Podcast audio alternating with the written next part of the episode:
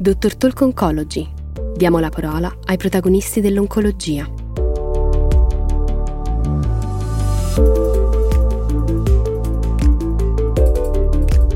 L'approccio standard nel tumore del polmone localmente avanzato non a piccole cellule non operabile è un trattamento concomitante chemioradioterapico, seguito da una terapia di mantenimento.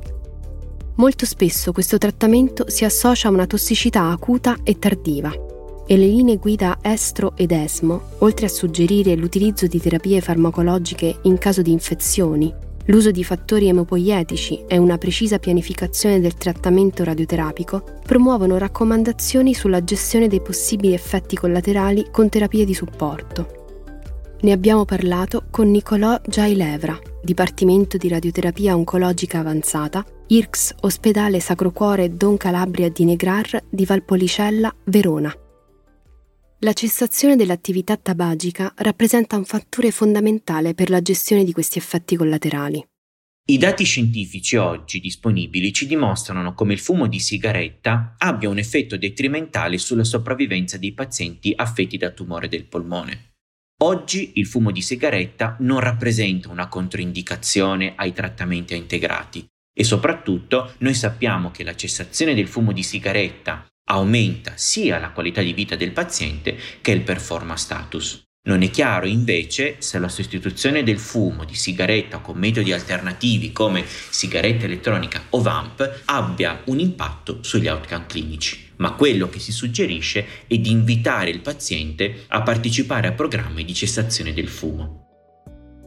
Qual è la situazione rispetto all'esofagite e alla disfagia nei pazienti di cui stiamo parlando? L'esofagite e la disfagia sono invece effetti collaterali frequentemente riportati nei pazienti che ricevono trattamenti concomitanti chemioradioterapici e circa un 20% di questi pazienti riferiscono un grado di tossicità superiore o uguale a 3.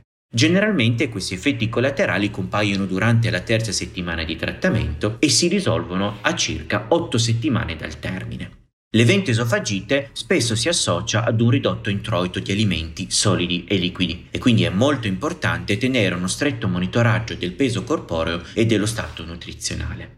La prescrizione preventiva di terapie farmacologiche come aminofostina, indometacina, naproxeno, sucralfato non sembrerebbero avere un impatto significativo sulla prevenzione dell'esofagite.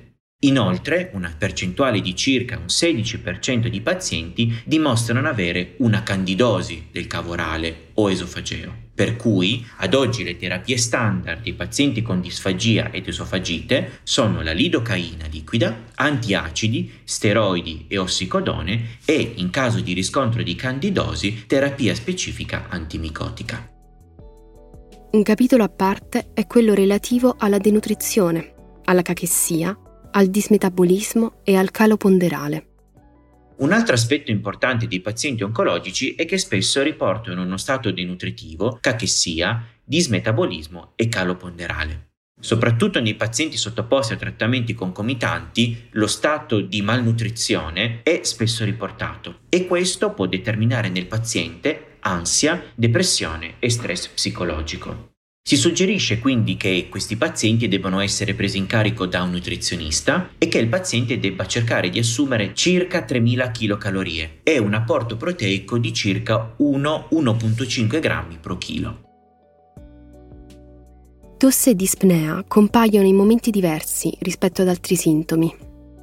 La tosse e la dispnea invece sono due sintomi che spesso si associano durante e dopo il trattamento radioterapico e possono comparire a circa 2-6 mesi dalla fine del trattamento radioterapico stesso. Circa il 45% dei pazienti ritrattati con radioterapia possono sviluppare sintomi di tosse e dispnea, ma non necessariamente questo sintomo è legato al trattamento radioterapico. Infatti, infezioni polmonari, esacerbazioni di bronchiti croniche, scompenso cardiaco, aritmie o anemizzazioni possono determinare questo tipo di sintomo. Inoltre, ridurre l'attività tabagica e una corretta pianificazione di somministrazione del trattamento radioterapico possono ridurre il rischio di sintomatologia respiratoria. Il trattamento farmacologico di tosse di snea deve prevedere l'utilizzo di antinfiammatori, broncodilatatori, se necessario anche ossigeno, oltre alla gestione delle eventuali comorbidità. Un sintomo molto frequente è l'affaticamento fisico e mentale, che richiede una strategia ad hoc. È spesso riportato nei pazienti con tumore del polmone, con neoplasie polmonari, non vi sono però delle terapie farmacologiche specifiche da prescrivere. Ciò che le linee guida ci suggeriscono è di integrare dei periodi di desametasone 4 mg con carnitina e coenzima Q, oltre a un corretto supporto psicologico, psicoeducazionale e l'attività fisica. Quando si verifica e come si gestisce invece nei pazienti il sintomo nausea? Questo è un sintomo che generalmente viene riportato nei pazienti che ricevono un trattamento chemioterapico con cisplatino e generalmente si presenta a 24 ore o circa 5 giorni dalla somministrazione sistemica. La somministrazione di carboplatino, radioterapia e immunoterapia hanno invece una minore probabilità di sviluppare il sintomo nausea, che deve essere gestita con una terapia antiemetica specifica.